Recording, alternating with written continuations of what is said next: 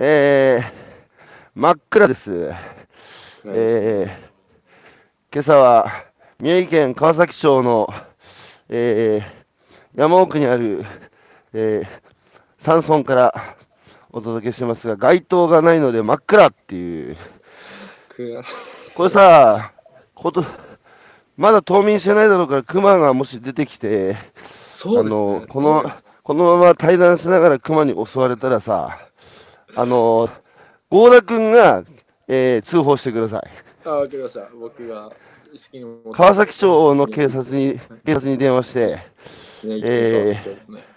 はい、お願いします。どちらしました。えー、はい、ということで、改めまして、えーおはようございます。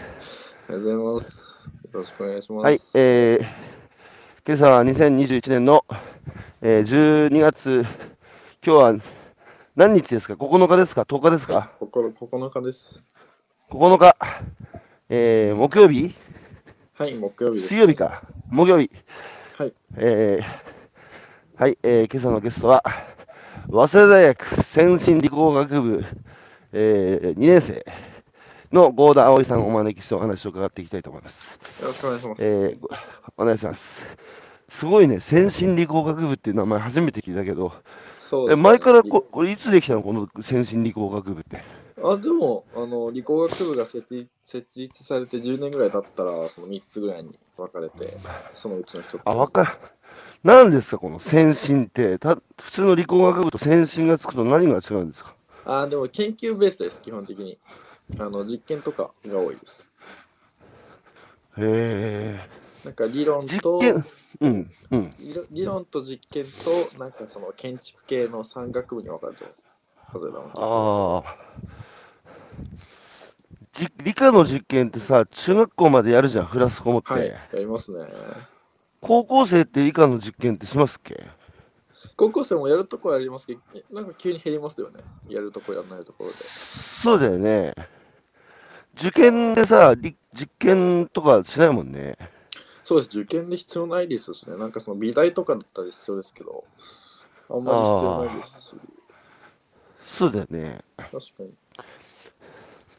えー、み、俺さ、はじめ、初めて聞いたんだけど、はいはい。その、葵くんが目指している、その、えーミネルバ大学、はい。えーミミネルバって聞いて、僕がわかわかんのは、あの、慶応大学の SFC を作った、あの、人が加藤さん、えー、加藤勘さんって、あの、岩手県の大先輩ですけど、はい。ミネルバの森、ミネルバの森っていう、はい、ミネルバの森、ご存知ですね。うん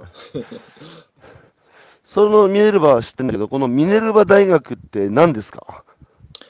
簡単に言うとですね、その日本を含め世界中を旅しながら学べる大学ですね。お、もうちょっと簡単すぎるな。そうですね、なんかその世界全寮制なんですけども、大学のキャンパスがなくて、はそのは 半年ごとにそのあうん。寮がなんか、あの半全全世界何都市に寮があって、うん。ここに半年ずつあの移住しながらその生活をして、で、オンライン、うん。完全オンライン授業で1日2時間ディスカッションのみの授業で、その4年間を過うん。ごすっていう大学の、大学がありましってた。ことは、ってことは4年間ってことは8箇所半年にそうですね、1 4回年。間約8カ所に移ります。世界何カ国ですか、寮があるのは。世界両岸の世界7カ国なので、と最初の1年はアメリカなんですけど、そこから半年ずつずるようになります。計7カ国ですね。はあ、はあはあはあ、国で言うとどこですか？えっと、アメリカのサンフランシスコ、えっと、イギリスのロンドン、インドのうん。ハイデラバード、えーうん台北、香港、うんあとは、えっと、ベーノスアイレス、は南米の方ですね。あと一つが、まあちょっと忘れしちゃったんですけど、まあそんな感じで結構点在していく感じですね。日本はまだ忘れちゃダメじゃないですか。忘れたらミネルバ大学入れませんおよっ。しゃる通りです。いつも最後の一席出てこないんですよね。ちょっとミネルバ大学、あと一つ。これさ、ミネルバ大学ってさ、誰が始めたの？あの、ハーバードの社会学部の学長さんが、うん。あの、高等教育の変革を起こすって言って始められて、2012年かなうん。に始められて、そこからうん。今だんだんと熱が上がってきてますね。今、生徒何人いるんですか？今、生徒が何人、えっと、全生徒はなんか公表されてないんですけど、うん。その毎年、その、えっと、何ですかね、なんかうん、その面白いところはぜ、相対評価、日本の誰より高い点数取ったらでではなくての、大学も設けて、うんこのラインを超えた生徒が取りますって感じなので、うん。合格率が異様に低いんですよ。なんか、去年は2万人受けたんですかね、1年間で。2万、2万人受けてな、何人？2合格率何パーセントぐらいえっと400人なんで、2%ですね。やべえな、2万人受けて 4%? いやー、ちょっと、あれですよね、ワクワクしません、やっぱり。やべえな。え、どういう受験なの、それ？えっと、なんかその簡単な IQ テストと活動実績で評価されるんですよ。うん、うん、うん。で、あの、IQ テストはなんかリーディングとライティングがもちろんあるんですけど、数学とかもあって、うん、あとなんかパズルみたいなその自分で推論するやつとか、あとうん、問いに対して英語で答える表現とか想像力みたいな。うん。だから単語が一個だけポンって出てきて、それが、それから考えうる用途をすべて書き出さ書き出したりとか、うん、で、それが、えっと、IQ テストで一つと、あと活動実績6個、なんか自分が社会に与えた実績を6個書きなさいっていうのがあって、うん。それで、あの、面白いなと思った生徒が、あの、なんか何かしらのレスポンスが来て、そこから面接に移るって感じですね。それさ、受験いつやるの？これ僕は、えっと、3月の上旬に考えてます。?3 月上旬？はい。ああ、3月上旬。試験はいつ ?3 月上旬？そうですね、とあのアップラインの締め切りが 3, ば3月15で、えっと、それまでには IQ テストは全部終わらせておくつもりだ。だから要はあと活動実績をギリギリまで書きたいんですよ。ああ、はいはいはいはい。3月、遅くても3月13ぐらいには、なんかその実績まとめなるほてど。出せたらいいなと思ってます。これさ、いつ見れれば大学に入ろうと思ったの？僕は去年、あの今年の春ですね。今年の春。このミネルバ大学を知ったときに興奮した？いや、本当に心の底からワクワクしましたね。いや、俺が大学生だったら、俺もちょっと目指したかもしんない。やっぱそうですよね。こんなに。えいや、ちょっと。いやいや、す青空留学がさ、はい。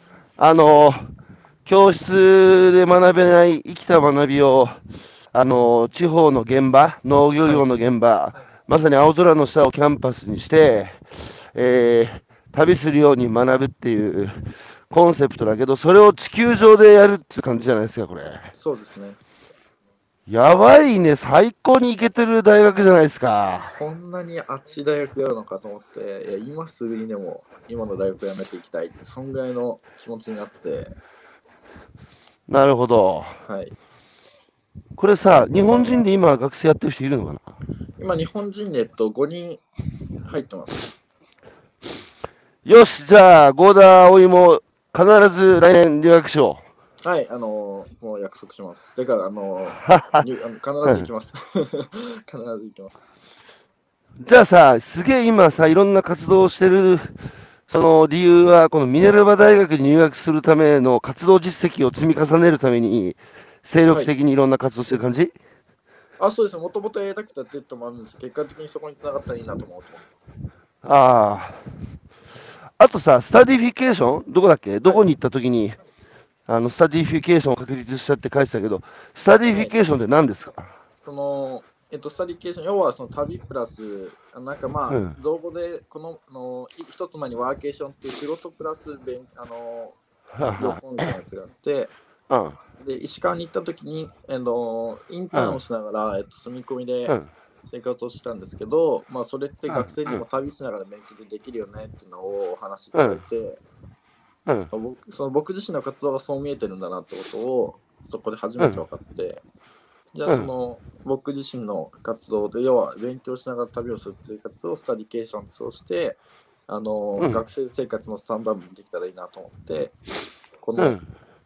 呼び名を定着させるような活動を始めてるって感じですね。なるほど。スタディフィケーションね。はい。はい。えー、さて、もともとは、えー東京の生まれでしょ？そうです。東京で小学入学まで東京でした。えー、小学校では10、あまあ、6歳か、6歳まで東京いて、はい。その後何？親親の転親の都合転勤で山梨に行った。いや、えっと、子育ては田舎でしたいっていう親の意向で、そういうこと。はい。母方の実家が山梨にありまして、はあ、で、あの、そちらに。それで、それでさ、家族で移住したの？いや、えっと、父さんはあの東京との単身赴任の生活で週末だけ帰ってくるみたいな。いやー、もう先進的ですね、親が。そうです。かなりアクティブですよね。もはやさ、今だとさ、あるけど、もう当時、いや、先進的ですね。おお、びっくりした。おお大丈夫です、大丈夫です。えーそうか、じゃあ子育て考えたときに東京で、えー、葵を育てんじゃなくて、やっぱりお母さんの実家の自然豊かなところでやっぱりえー育てたいっていうので、おお母さんと葵くんが、えー山梨に行って、お父さんは東京で働いて、週末だけ帰ってくるというあ。ら、そうです。本当にもうその通りです。なるほど。それで、山梨でいつまで育ったの？結局、あの高校卒業まで18までなので、うん、僕のもうアイデンティティは山梨の方が多いですうん。ね。そこに山梨大学から東京に戻ってきました。なるほど。そうか、山梨はどこですか？山梨の甲府の下の中央市ってところですね。あ、中央市ね。はい。いやー、しかし、これ見える？わあ、綺麗ですね。あ、だいぶ明るくなってきましたね。いやー、もう空気がね、やっぱ澄んでますよ。川が、川のせせらぎの音が聞こえてきて真っ暗で、いやー、いいですね。寒くないですか、はい。寒いです、めちゃくちゃ。そうですよね。寒い。昨日1時、昨日夜中の1時半まで、えー、一升瓶飲んで、はい。えー、これからの未来を川崎町に移住している若者たちと語り合い、ああ、いいですね。はい暑いですね。本当に。暑かったですよ。それでさ、はい。えー、山梨から、えー、まあ、上京して早稲田に入って、はい、そうです。うん、あの、大熊塾入ってんじゃん。あ、そうです。大熊塾に入ってます。うん。なんで大熊塾入ろうと思ったの？そうですね。なんか、あのー僕が入学決定してすぐコロナになったんですよ。え？え？僕の大学入学決定してからすぐにコロナで入学式と授業開始が2ヶ月ぐらい遅れたんですよ。おっと、そうか、じゃあ去年の、去年入学。そうです。なので、なんかひたすら情報がなくて、あで、なんかツイッターを用いてその授業情報とかをすごい探していたら、大熊塾の代表の方とつながって、で、大熊塾は村田先生ですか？3月から授業やってたんですよ。ー、村田先生ですか？そうです。あの、もうなんか大熊塾の代表の方ですね。よなんか、結局、うん、結果的に村田先生につながるんですけど、うん、あの、そ大熊塾はそのズームを用いて3月からもう授業をやっていたので、うん、うん。じゃあちょっと大学生活慣れたにもまず参加してみようと思ったらめちゃめちゃ面白くて、ああ。でのめり込んでいったって感じですね。しかしさ、これからようやく大学生になっていろんなことするぞっつって上京してきて、で、まあコロナになって、はい。あの大学生がさ、はい。えー去年1年間、大学にも来るなって言って、リモートだっつって、で、アパート暮らししながらさ、はい。えー一日中アパートで過ごして、まあ1年間友達もなかなか作ることもままならず、そうですね。まあ本当、結構きつかったって話よく聞くんですけど、葵君は行動力あるよね。なんか、そうなら自分からどんどん情報を取りに行って、はい。まあコロナで行動制限いろいろあったけど、はい。やれる範囲でやる、やれることをやろうっつうので、まあ南相馬に行って飛び込んだり、そうですね。もともとそのアクティブなの？行動、行動的なの？えっと、行動的、そうですね。やっぱりなんかその置かれたところで行動するっていうのは得意なんですけど、やっぱり結構臆病な人間なので、うん。逆にその、なんかとどまってることが怖いって考える人間ですね。そこに対して。ほう。とどまってる方が怖い。そうですね。なんかその、はやっぱり18っていう何か、うんあの僕にとっての特別な年にその、うんは3ヶ月間椅子のなんか椅子にずっと座ってるっていうのがやっぱ恐怖でしかなくてうん。でやっぱり行動を起こさざるを得なかったみたいな状況の方が強それかっはさ、10 18、18区の多感な時に、た。はい。えー動くなって言われて、自分の進化、成長も今、一番ぐーっと伸びる時に、はい。黙ってただ椅子の上に座って、その、一番伸びる成長と進化ができないことに対する、まあ不安みたいな感じ。その不安が一番強くやっぱコロナに感染するとかっていうよりもその不安の方が強くて。あ。でちょっとやっぱり体が動いちゃいましたねどうしてもいやー、あなたは若者らしいっつうか人間臭いね。よく言われますね いやいや、そうなんだ。あの去年の、えー4月ぐらいにイタリアの哲学者のアベンガンって人だったかな。あの、はいはい哲学的な問いを世界に投げかけたんですよ。それは、えー全世界的ステイ、ステイホームって言われてみんな家の中にいたんですよ、あの頃ね。はいで、ね、コロナは自分で移動できないから人、人を使って彼ら広がっていくからさ、はい人と人がとにかくかく、えー交わる機会を減らそうっつうのでみんな家にいたじゃないですか。はいで、とりあえず家にいて誰にも関わらなければ、その、まあ、感染しないから、あの時みんな生存のことだけ考えてたら、えーとりあえず家にいるのが正解だったじゃないですか。そうですねで、ただ家にいて誰にも交わらずに、ネットで食い物頼んで、ではい。とりあえず生存のことだけ考えてればそれは正解だったんだけど、はい。果たしてそれは人間が生きてるってことになるのかっていうのがアベンガンの問いだったんですよ。本当におっしゃる通りですね。その問いに明確に答えを出してたのがゴーダ青いっていう。そう結果的にそうなりますね確かに。しびれるよ、さっきの。コロナに感染するリスクよりも、18区の多感な自分がいろんな経験をしてね、人間として成長する機会を奪われる方が、俺は怖いんだと。そうですねかっこいいこと言うね。なんかやっぱ18、うん19ってやっぱその一番尖ってる時期というかなんかもう誰にも負けたくないみたいな、はいはいはい。敵敵と勝手な競争をしてて、その思いがすごく強かったですね。でもさ、周りはみんなステイホームしてんじゃん、おとなしく。あ、もう本当に、はい、そうです。みんなおりお利口さんにしてさ、えー大学側や社会のその、えー空気にやっぱり従順にさ、おとなしくしてよってみんな家の中に巣ごもりしてたわけでしょ？はい、そうです。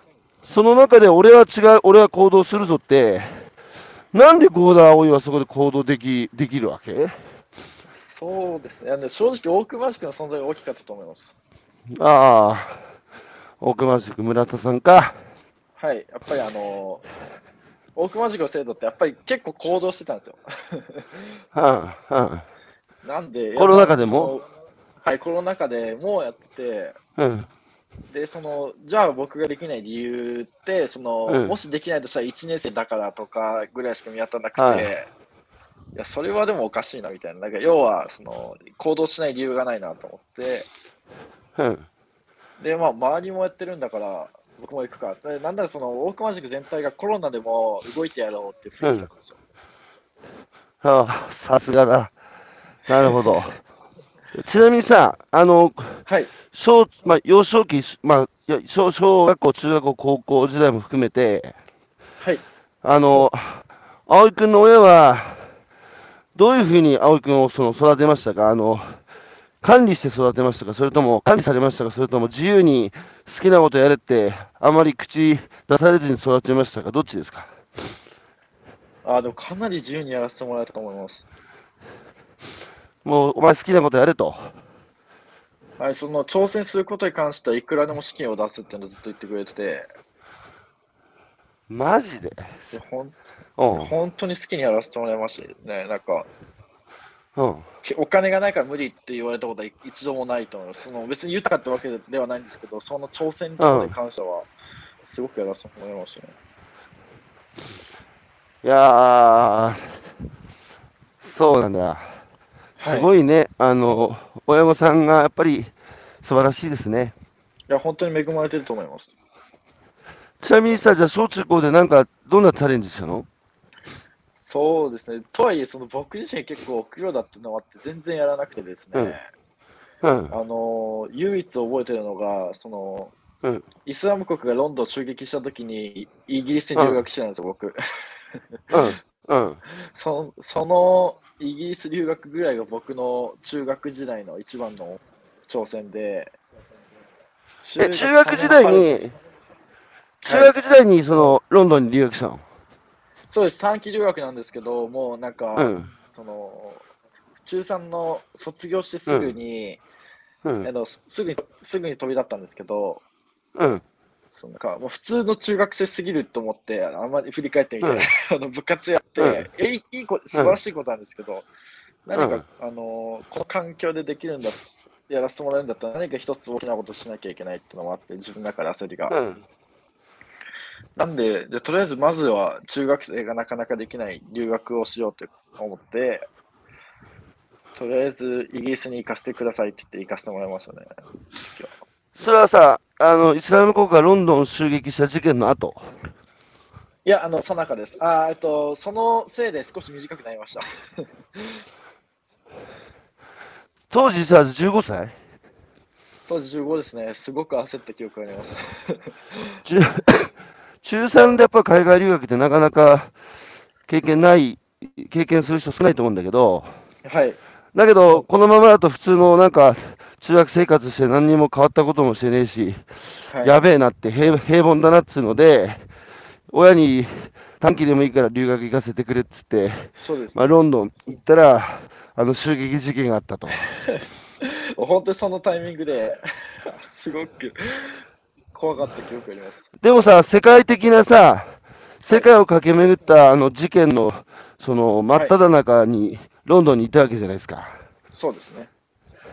さあ、どうでしたその、自分が今そこにいるってニュース見ながらさ、何感じた？いや、本当にまずその生きてることの幸せを感じますよね。あ そこにいると。うんやっぱりその、えまあなんかよくあるのは、そのい非日常っていうか、その留学すると日本のありがたみを感じる瞬間が多いっていうお話を聞くんですけど、うん。うん。本当にその通りだなと思ってて、言語一つにしても、ご飯一つにしても、その生きてることにしても、そのこれが普通じゃないんだなと思って、うん。うん。で、じゃあ、じゃあ日本にいるうちは何だってできるって思ったのが原体験ですね、そのロンドンにいる時の。あの、やっぱ日本は安心安全世界一みたいなさ、国じゃないですか。はい、でそのこと自体は決して悪いことじゃないっていうか、世界に誇れることじゃないですか。はい、おっしゃる通りと思います。携帯電話、財布なくしてもさ、必ずどっかに届いててさ、戻ってくるなんつう奇跡のような国でしょ？本当に他にはないと思いますね。だけど一方でさ、はい、その、養殖の生けすの中でぐるぐる回って、で、外敵からも守られて、はい、で、定時になって口パクしてれば上から餌巻かれて、そうなんでね。とりあえず、うん、とりあえず生きながらえてるじゃないですか。はい、だけど、そのなんか、あの、そのことの素晴らしさってそこの中にいると分かんないじゃん。そうですね。でもさ、養殖、養殖いけすからさ、外に飛び出して大海原に出るとさ、はい、自分で餌も探さなきゃいけないし、自分より大きな魚に遭遇したら食われるかもしれないし、はい、だけどいつもぐるぐる回ってる時に同じ景色をずっと見続けたんだけど、外出て、なんかね、いろんな景色に出会ってさ、世界の広さを知っていくことで、いかに養殖いけすの中が、まあ、心穏やかに安心安全で生きれたかってことと、あと逆に退屈だったかっていうことに気づくじゃないですか。いや、本当にそうですね。本当にそうです。でも、青井君の場合はそれを中3で経験できたっていうのがでかいですね。いや、本当に行かせてもらえてよかったですね。あの、うん。短かったですけど、いい経験になりました。間違いなく。それやっぱでかいですね。それで、あの、まあ、大熊塾にも出て、大熊塾って多分聞いてる人よくわかんないと思うので、この早稲田大学の大熊塾っていうのは何ですか？なんかその早稲田大学の大駒塾っていうのはその学生があの運営する授業で、完全に学生がそのゲスト講師だったりワーク設計だったりをしてで、うんあの授業が回ってるんですね。うん。でそこに村田教授っていうその、まあ、見守り役みたいな教授がいてですね、授業最後にはい1分だけコメ,、コメントしていくんですけども、はいそこにあのやっぱ早稲田の中でもちょっとネジが1本2本抜けてる学生が基本的に集まっててですね、うん。やっぱちょっと頭おかしい人が多いんですね。うん。うん。そそういう先輩同期年下を見てるとなんかやっぱりうん何だってできるなと思えることがたくさんあります。うん。なるほど。まあ、それでコロナに突入しても、大熊塾に参加してる学生さんたちは、はいえーコロナどこ吹く風で、はいあの、社会の行動制限の、あの、空気に、えー支配されずに、俺たちは動くぞっていう、えー人たちが、学生さんたちが、先輩たちが多かった。はい、そうです。なので、青い、なので、青井くんも、俺もじゃあ行動するぞっていう感じでいた。はい。もう絶対負けねえと思ってました、あの中で。やっぱすごいね、村田先生とかさ、大熊塾の上の人たち、先生、まあ、大熊塾にかかってる先生は村田先生だけ。はい、そうですね。村田先生だけです。さすがにこの緊急事態宣言下とか、まあさすがにお前らおとなしくしてろとかいう、えー行動制限はされなかった。そうですね。まあなんかそのオンラインだって何だってできできるじゃんみたいな。オンラインやった上でオフラインで何ができるか考えようよみたいなのが村田先生の基本方針で、なるほど。もう3月はオンラインを使い倒してましたね。だからおコロナになってすぐはもうずっとオンラインですよ、逆に大熊塾の中では。で、まああの、むしろ逆に、オンラインだったら別に場所にとらわれずに、そうです、そうです。そうですえーいいので、パソコン1台持ってあちこち回れるじゃないかっていうふうに、あの気づいて、だここ、ここの差なんですよ。ほとんどの大学生は、えー、ステイホームって言われて、大学にしかも来るなって言われて、アパートでパソコン開いて授業を受けてた。そうですね。ちょっとそこはもったいないですよね。だけど、一部の学生は、え、学校行かなくていいの？全部リモート。うんうんイェーイ、ラッキーっつって、パソコン1台持って、好きなところに飛んでったっていう、これができるかできないかが、決定的な分かれ道だと思うんですよ。だって誰も制限してないですよ。東京、うん。で、あのー福島県の、それで南相馬を選んだんですね。そうですね。えー 福島県南相馬の小高地区でさ、はい、そうです。一度全村避難で、全住民が避難をして、住民ゼロから町を再建するんだと言って、えーはい人々が戻ってきたところを、なぜ選んだんですか？そうですね。逆にその、えっと、まあ結局5円っていうのはもちろんあったんですけど、人口が一度ゼロになって、また、あの、うん、ふそこをフロンティアとそ称して、なんか協力者を集めて、また立ち上がろうとしてるところにうん、来る人たちって多分、あの、大熊宿とかロンドンで出会ったような、多分頭がおかしい人たちだと思った。うん、で、多分その人たち一緒にいたら僕何だってできるなと思って、なるほど。で、そこを選択しました。そうさ、さっきからさ、はい。ネジが1本か2本飛んでる大人とか学生とか、頭のいかれた、えークレイジーな大人とかっていう言葉が出てくるんだけど、すいません、ちょっと言葉それはつまり、いやいや、全然いいんだけど、それは、つまり、あの、ちゃんとしなさいって言われて、えー、子供たちって育つじゃないですか、日本で。学校でも親ね親からも、あんたちゃんとしなさいと。はい。で、ちゃんとするって何ですかっていう話で、はい。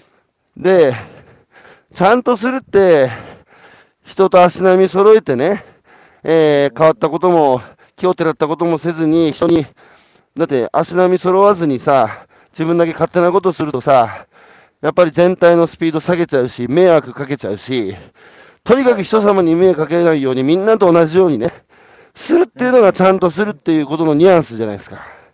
はい。でもそれだったら機械と一緒じゃないですか。そうですね。で、多分ね、戦後の日本って、もう本当にカオスだって敗戦してはい全国とか焼け野原になってこ、そっからさ、もう一回国作るんだって、ものすごい、ものすごいエネルギーあって、その時って、ちゃんとしてない大人っていっぱいいたと思うんですよ。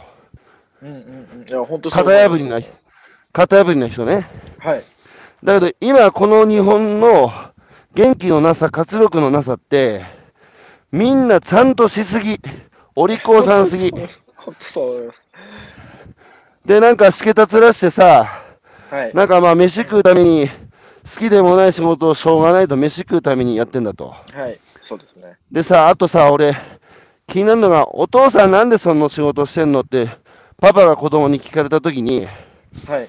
やっぱさ、いや、何言ってんだ、お前たちのこと食わせるために決まってんだろって、こんな身も蓋もないね、こと言ってんじゃねえよ、子供にっていう。いやー、そうですね。確かに責任がのしかかってきますね、子供にも。だってさ、そうでしょ？お父さんじゃあ自分のせいで好きなことできてないんだってことになるじゃないですか。いや、本当そうなりますね、結果的に。戦後のさ、貧困時代だったらさ、仕事なんか選んでられない？家族養うために、それはわかるんだけども、貧困脱却時代、とっくの昔に終わって近代化を世界で最初に完了しさ、あの、成熟した社会で、やっぱどんな仕事でもいいからさ、自分のやってる仕事の意味とか楽しさを子供に伝えてやるよって話じゃないですか。うんうんうん。いや、おっしゃる通りだと思います。それができない、えー、しけたつらした生きそびれてるね、死んだ魚の目のようにして、生きてる大人が多い中で子供たちに夢や希望を持てって、えーっと、はどの面下げていってんですか？っていう、全く説得力ないじゃないですか。そうですね。押し付けな感じがしますね、どうしても。そんな中で葵君は、だから、ちゃんとしてない人を求めて、あの、とにかく自分はちゃんとした人の中にいると自分もちゃんとした人になっちゃうから、はい。ちゃんとしてない人たちの中に常に自分を置くことで、身を置くことで自分もちゃんとしてない、まあ、つまりユニークネスですよね。そうですね。そうなります。そういう環境をずっと求めてる感じしますよね。そうですね。高校時代が逆に僕、ちゃんとした高校生だったんですよ。あの、あんな留学をした経験があったので。あそういうのがあって、ちょっとちゃんとするのはもうやめようっていう思いが強くて。ああの、人間の世界はちゃん、はい、自然の世界ってちゃんとしてない、みんなバラバラじゃないですか。はい。うん。そうです。みんなバラバラだけど、こう、調和が全体としては保たれてるっていう、はい、もう美しいですよ、やっぱ自然っていうのは。はい、だけど人間はさ、ちゃんとしてって整然としてるように見えるんだけど、全体として調和が保たれてないっていう、まさに人口の世界。で、そこでさ、南相馬に行ったら、やっぱちゃんとしてない大人いっぱいいた？ちゃんと仕事がいなかったですね。みんな、みんな面白かったです、本当に。みんな、ちゃんとしてない人だらけだった。あもうみんな、まあ、本当にこれ南相馬の人に人は怒られちゃうんですけど、みんな頭おかしかったですね、本当に。いや、それは褒め、それは褒め、褒め言葉ですよ。あもう本当に僕は大好きです。うん。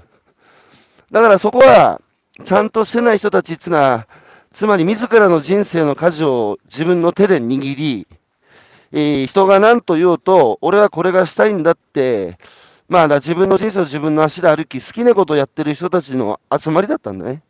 そうですね。やっぱそういう大人見てると、いや、なんか生きるって楽しいんだなって、やっぱ思思うよね。いや、本当に思いました。多分こっちの方が生き方としては安心 安心して生きれるんだなと思いました。あ逆に？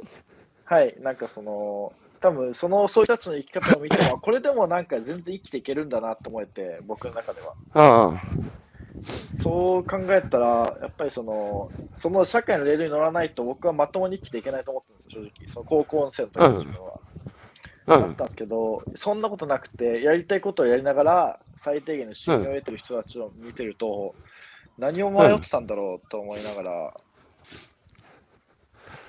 でもさ、多くのさ、多くの若者はさ、はいとはいえ、養殖いけすの中をぐるぐる、えーレギュレーションで、えーはい回ってる方が想定内だし、安心できるし、失敗する確率も少ないし、そっちの方がいいやって思ってる若い人たち、僕が会うとさ、やっぱりみんな失敗したくないって言うんだよね。そうですね。それって、養殖いけすの外に出たくないってことじゃないですか。そうだと思います。でも、合田君は、養殖いけすの外の方がね、いや、いろんなこともあるし、想定外のことも起きるけど、まあでも、そっちの方がやっぱり安心して生きれるって、安心って言葉を養殖の外の世界に使いましたけど、なんでみんな失敗するの嫌なの？怖いの？だってさ、若い人の一番の特権ってさ、背負ってるもの少ないんだから、いくらでも失敗してもまた立ち上がれるけど、こんなさ、47のおっさんになると背負うものもそれなりに増えてさ、やっぱし失敗できなくなるんですよ、もはや、そのなんか背負ってるものが重いとさ。なんで若い子さ、めほんと失敗したくないって言うんだけど、なんなんでだと思う？しなん確かに僕の同期もそういうことをよく言ってる人はよくやっぱりいますけど、なんでか。うーんだって挑戦には失敗がつきものでさ、最初から成功が約束されてるものは挑戦でもなんでもないじゃないですか。いやない、ないです。本当にそう思います。それはもう人生じゃないですよ。はい。ねえ。失敗するかもしれないだけど、その失敗する確率を下げるために、あの手この手を考えてさ、で、やっぱ成功するとさ、なんか、ものすごい充足感もあるし、だけど失敗すると反省して、次同じ失敗繰り返さないようにって進化するじゃないですか。はい。挑戦しなかったら何の進歩もないよね。いや、まあ、何が楽しいんだろうなとはすごく思いますね。やっぱり、その、この場だからはい言えますけど。まあでも、葵君はそうじゃないと、とにかく養殖いけすの外に飛び出して、大海原で飛び跳ねて生きてる大人たちに、福島の南相馬で会ってきた。そうですね。本当に。でもやっぱり海は厳しいってことを教えてもらいましたし、おー、そうなんだよ、そうなんだよ。なんか、俺も今までの人生もう本当好きなことしかしてないので、はい。なんかよく、よくさ、やっぱひろゆきは好きなことでややるけやって生きてきて気楽だなって言われるんだけど、うんうん、そうじゃないですよね。はっつって、何言ってんだもん、好きなことやって生きるって楽じゃねえんだよ、この野郎っつって。うんうんうんうんだって全部さ、よく、その、よくも悪くも自分に全部跳ね返ってくるので、はい。あの、好きなことやって生きていくって厳しいんですよ。うんうんうんむしろ、好きでもないことをね、飯食っていくためにしょうがないって会社にしがみついてる方がよっぽどまあ何楽して生きてんだよって言いたくなりますよ。いや、そこが答えだと思います。うん。そこが答え。何の答え？あのやっぱりあの学生自身、そのレールに乗って生きていく生き方がやっぱ楽だし、うん。あの考えなくて済むんですよ。そう考えなくていいっていうのが一つのポイントだと思ってて、うん。そのなんかやっぱり早稲田とか大学に来るような人たちってある程度のレールが用意されてるわけじゃないですか、このまま就職したら。うん。うん。うん。やっぱりその積み重ねをうまく生かしたいって思いの方が、自らそこを壊してまで何かしたいっていうのはあんまり思わないのかなっていうのは、なんか体感としては感じましたね。でもさ、コロナっていうのはまさにさ、想定外のことが世界を襲いさ、そうですね。そうですね。世界中の、世界中の企業の事業計画が全部吹き飛んだ。はい。それをさ、僕らは学んだはずなんだよね。いくら想定内の世界にいようとしても、こうやって想定外のことが起きるから、その時にどうさ、対処するかじゃないですか。はい、確かにそうですね。ちなみに南相馬で、えー、合田葵君は何やってたんですか？そうですね、結局半年住んだんですけど、南相馬の方には。うん、うん。と僕なりに考えて、その地元の高校生たちにアプローチして、その高校生たちの第三の居場所づくりみたいなことをよくイベント開催しながらやってましたね。サードプレイス。サードプレイスですね、俗に言う。なんで高校生にはさ、第三の居場所が、つまり学校と家庭以外の第三の場所？はい。なんで高校生にはそれが今必要なんですか？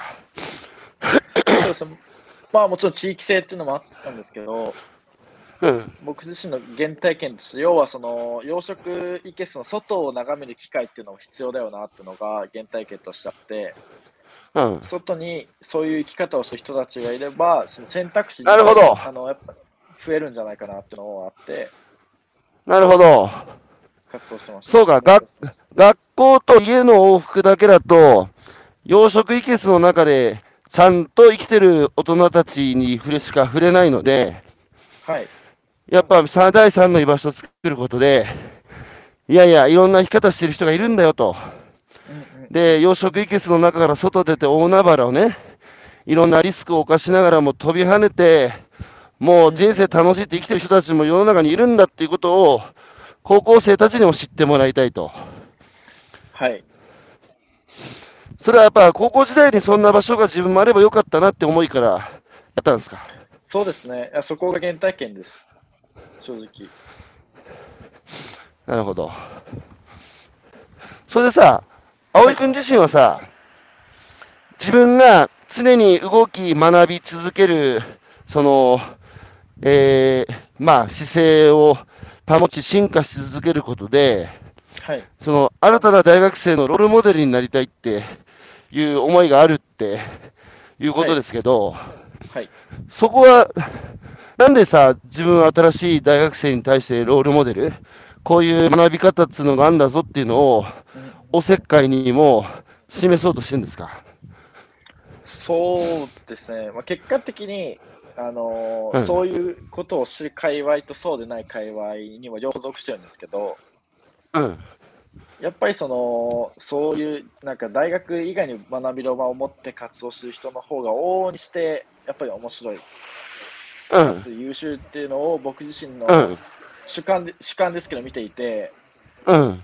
で、なおかつ人生が楽しそうな彼らを見ていると、やっぱりその、うん。やっぱり養殖いけすの中に対しても、僕もまだ養殖いけすの中ですけど、その中でも、それが普通になったら、いけすの中でも面白い人がいっぱい出てくるんじゃないかなと思って、うん。要はその、やっぱり大海原に出るチャンスがないんだったら、そのいけすの中を面白くするしかないんですよ、僕自身含め。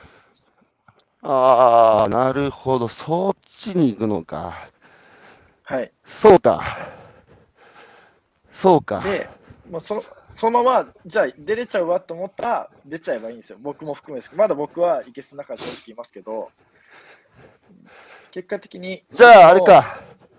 うん。そうですね。なんか、いけすの破壊につながったらめっちゃ面白いなと思ってます。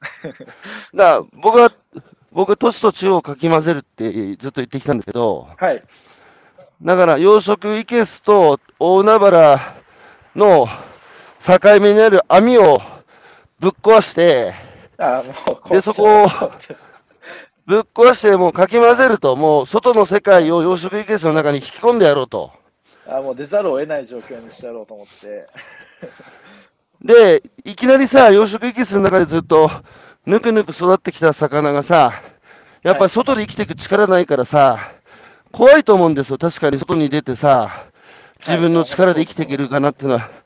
だから、じゃあちょっとまず1時間だけ外出てみようよって、い先に外に出た先輩の魚についてさ、1時間回ってみて、ああ、なんか怖いけど、でも今まで見たことない景色で楽しそうっていうのを味わって、まあでもちょっとやっぱ心配っつうのでまた生けすに戻ってきて、っていうのをみんな繰り返して、その、それまさにこう、どんどん外と内が、あの、入れ子のようにこう重なり合って、やがて一体化していけば、養殖いけすの中も大海原みたいになっていくじゃないかってことですか。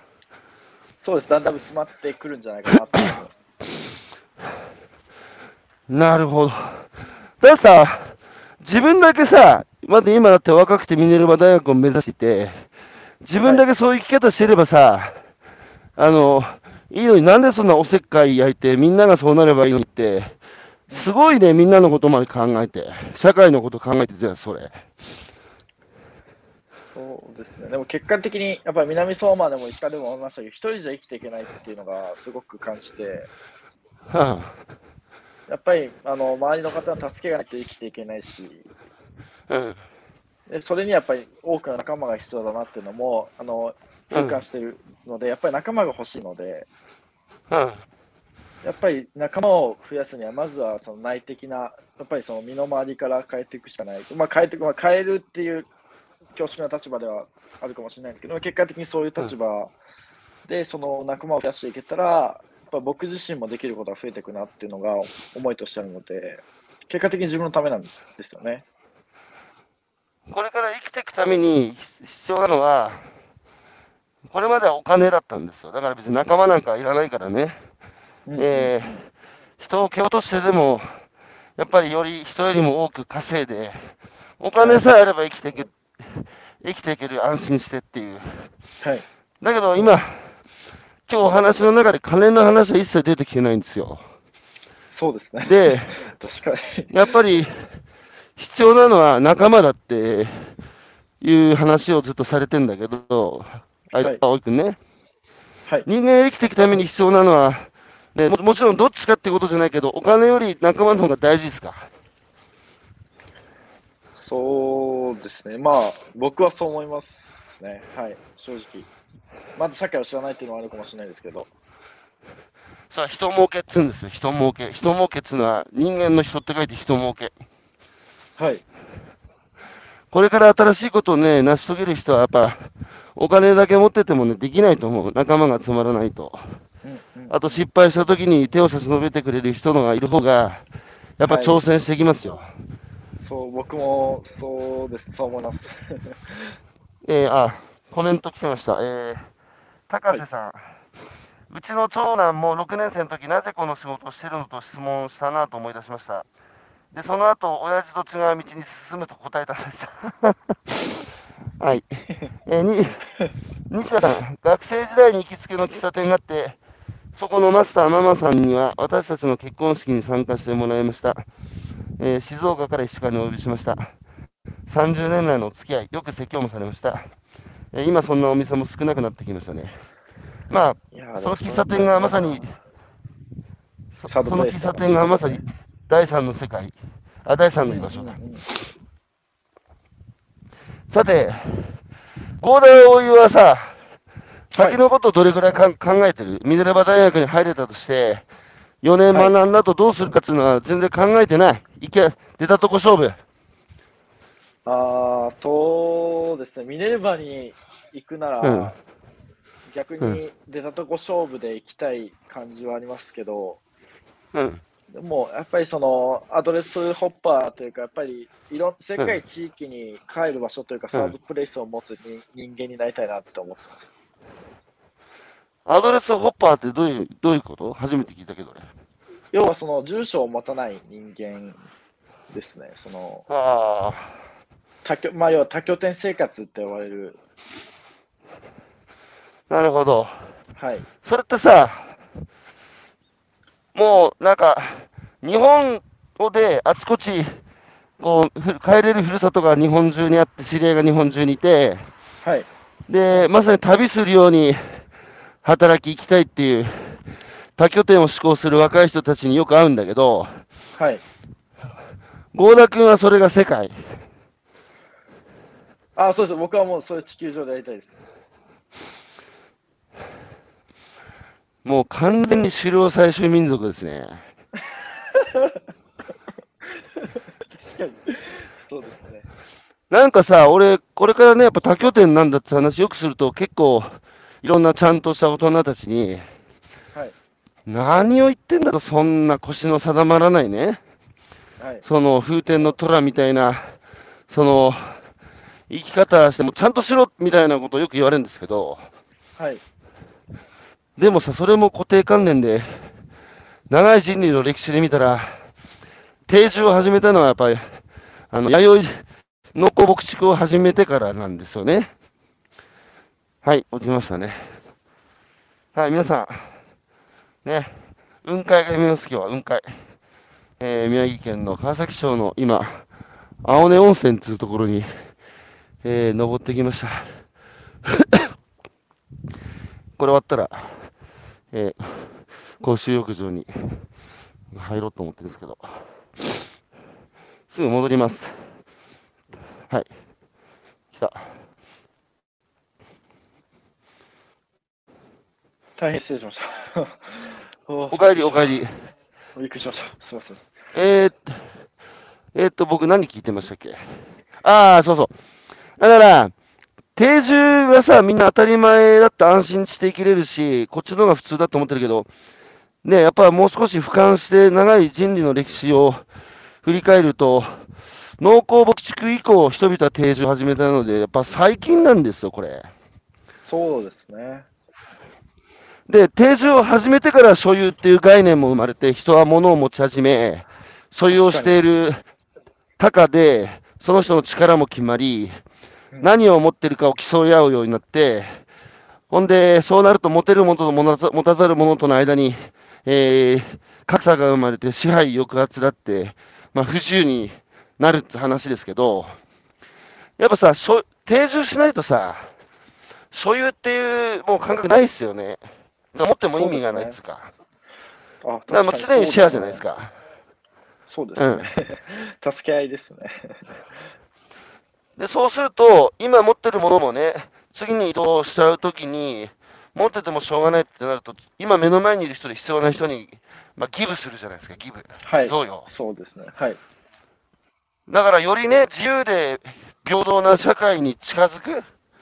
で、それをさ、なんかやっぱその縄文時代ってさ、はい、あの、まさに定常化社会で世の中拡大していないっていうか、人類もいろんな生物の中の一種、種の一つに過ぎずにさ、食うものは食われるっていう、はい、あの、まさに人間だけがを特別してない、絶対視してない、はい、あの、まあ、時代だったわけじゃないですか。はい。そこの感覚に、今の若い子たちが向かい始めてるっていうのは、すげえなんか進化を感じるんですよ、人人類の。なるほど、なるほど。うん。なんかそんな感じ、おじさんしてるんですよ。だから、切り開いて、その先頭にいるのがね、あの、合田葵君をはじめ、まあ、最近一緒にさ、つるんでるあの若い人たちもみんなそういう生き方を思考してるからね。でさ、これってさ、でもさ、すごいやっぱ幸福追求時代の中にいるってことじゃないですか。そうですね、自分の生き方っていうことに関しては。そうだよね。だ今までは職業選択の自由で好きな仕事をしたい。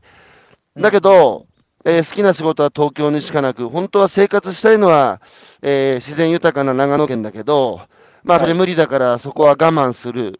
えー、まあ、夏休みだけ長野に行くみたいな人たちが、これからは、職業だけじゃなくて住むところも自分で自由に選ぶ。しかもそれは固定していない。季節や気分に応じて、あるいは、えー、ライフステージに応じて、まさにこう選択をしていくって、はい。やっぱり一億総生活デザイナー時代の到来。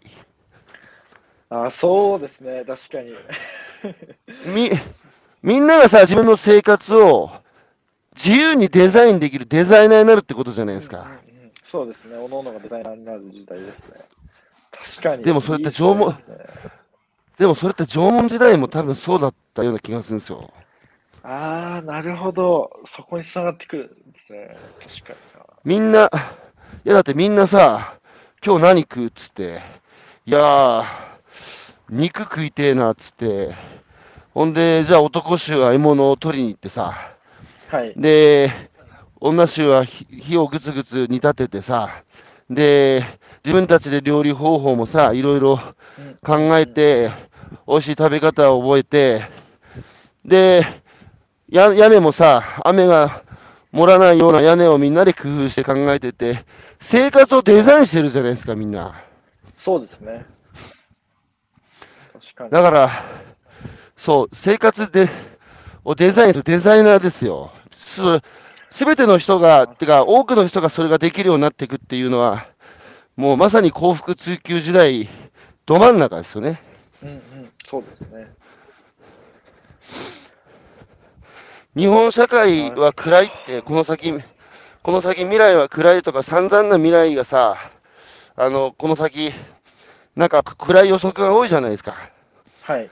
でもさ、若い人はどうなの？そういう大人たち、おっさんたち、おばさんたちが、ね、しかめ面して、この先大変な社会だからって言ってるけどさ、若い人はどう思いますか？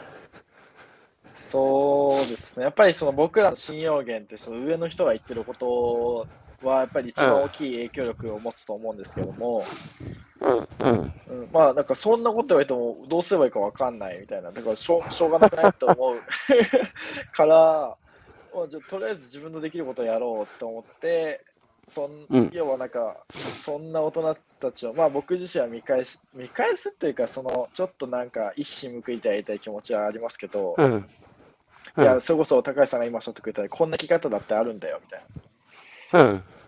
うん。っていうのを伝えることで、なんかまだ日本の学生は捨てたもんじゃないって思ってくれるような行動は起こしていきたいと思ってますね。あの、すいません、それは大人の責任です。やっぱ、あの、僕は最大、最大の教育は、ちゃんとしてないね。あの、レギュレーションにはまらずに、自分の人生の価値を自分で握る若者を増やしたければ、うんうんまず大人の社会がそうなるべきなんですよ。そうですね、洗礼というか、そうあっていいんだと思えて、思えたらそうできますね。そうですよ。自分たちにできてないことをなんで子供たちに、その、望むんだっていう話。で、あと、その、どういう社会で、その、行きたいか、えー真っ白なキャンパスに自由に描いてみてって、はい、あの、大人が時々言う場面に出くわすんですけど、ありますね。僕さ、その大人に言うんですよ。